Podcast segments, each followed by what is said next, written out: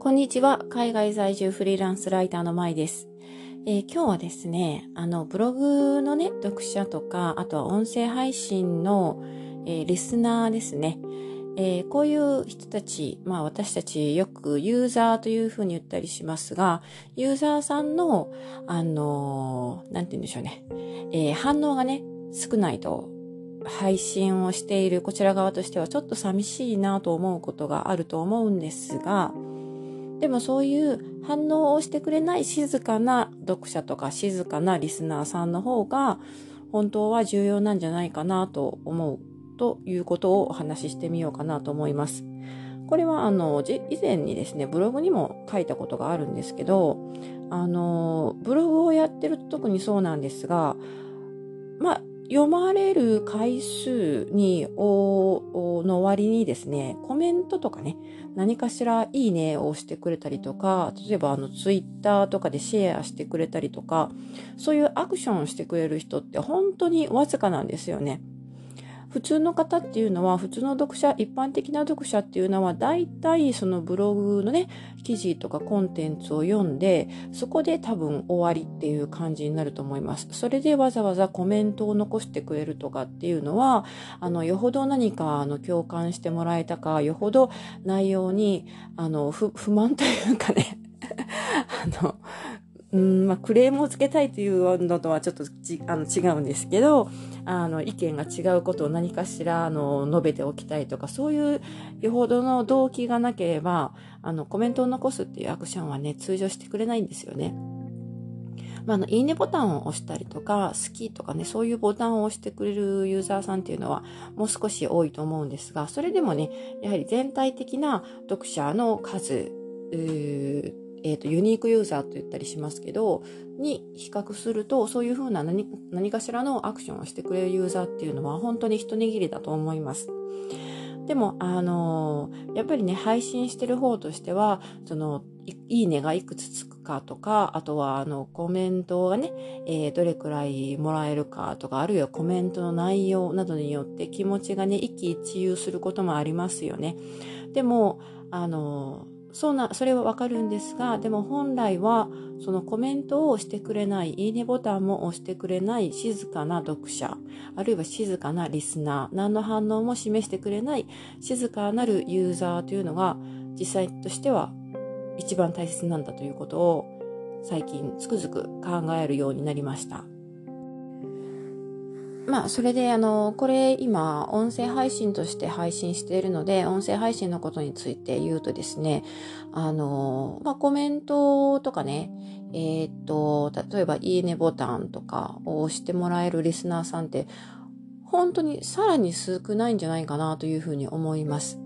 で、あの、この放送はですね、ポッドキャストと、あと、スタンド FM というところでも配信してるんですが、割とね、あの、プラットフォームによってもやっぱりユーザーさんの特徴がありまして、スタンド FM だと、あの、どちらかというと反応してもらいやすいところがあるんですね。えっ、ー、と、まあ、ユーザーさんというか配信していること、配信者さんも多いので、えー、そういう方からコメントをもらったりとか、あとはあの、いいねをもらったりとかね、することもあります。でも、大体、ブログでもそうなんですが、音声配信とかコンテンツ配信をしていて、そんな風に何かしらのリアクションを返してくれる人っていうのは、えー、一般的にはネットリテラシーが高いというか、このインターネットでね、活動することにおいて、割と、あの、なんて言うんでしょうね、ハードルが低いというか、あの、フットワークが軽いというか、そういう方が多いんですね。ところがですね、例えばブログの話に戻ると、ブログでね、一番、あの、まあ、副業とか、まあ、ブログで収益化したいとか、収益を得ることを目的として、主にブログをしたりですね、音声配信、コンテンツ配信をしている場合、実際に、その、ブログ、例えばブログで言うと、アフィリエイトなんかだと、クリックをしてもらわないと、広告ですね。広告をまずクリックしてもらわないと収入収入にならないということ。そして、あの、強いては、その広告のね、クリックしたリンク先で何か商品を買ってもらったりとか、サービスを利用したりとかしてもらいたいわけです。そして初めて、えー、ブログのオーナーに収入が発生するというわけなので、えー、そういう方はね、あの、まあ、言ってみればお客さんですよね。そういう何かしらの、例えばクリック、広告クリックをしてくれる方っていうのは、やはりネットリテラシーが高い、高くて、いろんな反応を返してくれる人よりも、静かなる読者とか、静かなるリスナー、静かなるオーディエンスの方が割合が高くなるんですね。なので、もしあの何かしらのこういう情報というかコンテンツ配信をしていて、それをね、少しでも趣味ではなくて、少しでも収益化したいとか、そこから何かビジネスにつなげていきたいとか、あの、お客さんを発見したい、集客したいという場合はですね、本当は、あの、コメントとか、いいね、などのリアクションをしてくれない静かなるオーディエンスの方が大切になってきます。そういう方たちの方がお客さんになりやすいんですね。なので、あのー、やはりコメントが少ないとか、あとはあの、いいねがなかなかつかないとかっていうと、つい人、他人の他のね、配信者さんとか、他のブロガーさんとかと比較して、あの、自分はまだまだだなとか、自分のいいねは少ないなとかいうふうに感じられることもあるんですが、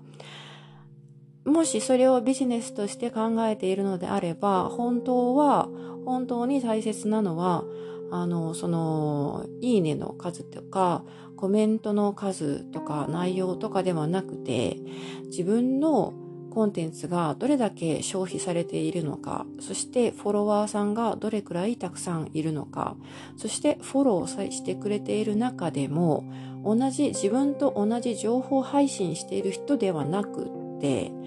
ブログであれば読み専門、えっ、ー、と、音楽、音楽じゃない、音声配信であれば聞き専門の方っていうフォロワーの割合が重要になってくると思います。なぜならば、そういう方たちの方がお客さんになりやすい。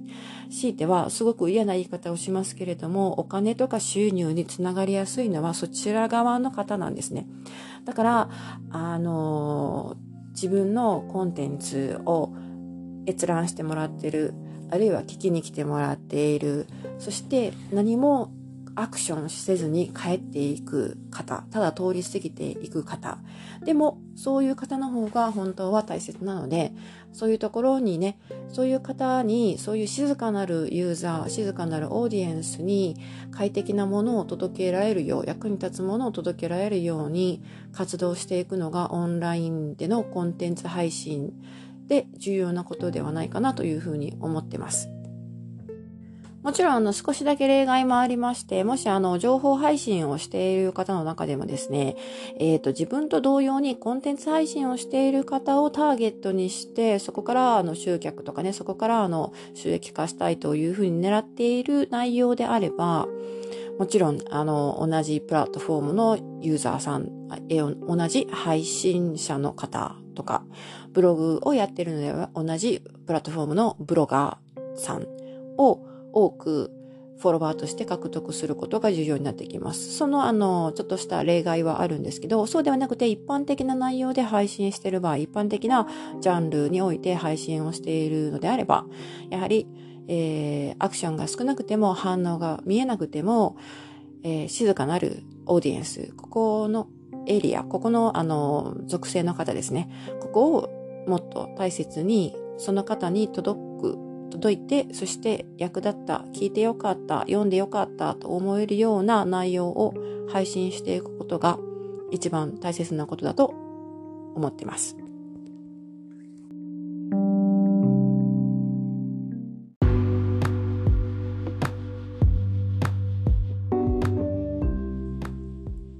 あの、もちろんですね、その、コンテンツに対して反応を示してくれるユーザーさんが、を重視したくなる気持ちもわかるんですが、やはりあの、何かしらの反応をもらうとね、モチベーションも上がりますよね。こちらの配信側としてのやる気も、えー、継続しやすくなるので、嬉し、単純に嬉しいですよね。だからあの、その気持ちもわかるんですが、そうではなくて、本当に狙うべきところは、その静かなるオーディエンスをターゲットにするべきなんじゃないかなという、そういうお話でした。それで、あのまあ、継続してコンテンツ配信とかをしていると、まあ、反応は少なくっても、コメントとかが少なくっても、もちろん大いに越したことはないんですよ。多い方が、あの、まあ、ランキングに表示されたりとかね、しやすくなると思うので、大いに越したことはないんですが、でも、その、例えば自分のビジネスの結果としてつながりやすいかというと、そこはまた話が違っていて、えー、まあ、例えばですね、自分のあの、静かなるオーディエンス、いつも聞いてくれる人、何も反応してくれないんだけれども、リピーターとしていつも聞いてくれている人を何人抱えているか、ここが一番大切なところだと思うんですね。で、あの、自分の本当にファンというかね、コアなファン、一番大切なクロース、近いファンというのは、あの、その配信している、コンテンツを配信しているプラットフォームを乗り換えてもついてきてくれる人なんですよね。ところが、そのプラットフォームだけで知り合った、そのプラットフォーム上で知り合った人というのは、ユーザーさん、他ユーザーさんとかね、他の配信者さんっていうのは、必ずしもその自分の、えっ、ー、と、あなたのファンというわけではない可能性もあるので、えー、まあ、配信、例えばですね、あなたがプラットフォームを変えてしまった場合、別のプラットフォームでコンテンツ配信をすることになったという場合ですね、乗り換えですね、プラットフォームを乗り換えた場合、そこまでついてきてくれるかどうかっていうのは微妙です。なので、やはりね、あの、静かであっても反応がなくても、いつも、それでもいつも聞いてくれる人、繰り返し聞いてくれる人、そしてプラットフォームを乗り換えてもついてきてくれる自分のファン、ここを一番大切にする方がいいと思います。これが長い目で考えてコンテンツ配信とかで、まあ、成功というかですね、自分の目標とする結果を得やすくなるポイントじゃないかなと思います。あくまでも私の意見なんですが、ちょっとふと今日はそんなことを感じたのでお話ししてみました。もし少しでも役に立つところがあれば嬉しいです。というわけで最後まで聞いてくださってありがとうございました。また次回お楽しみに。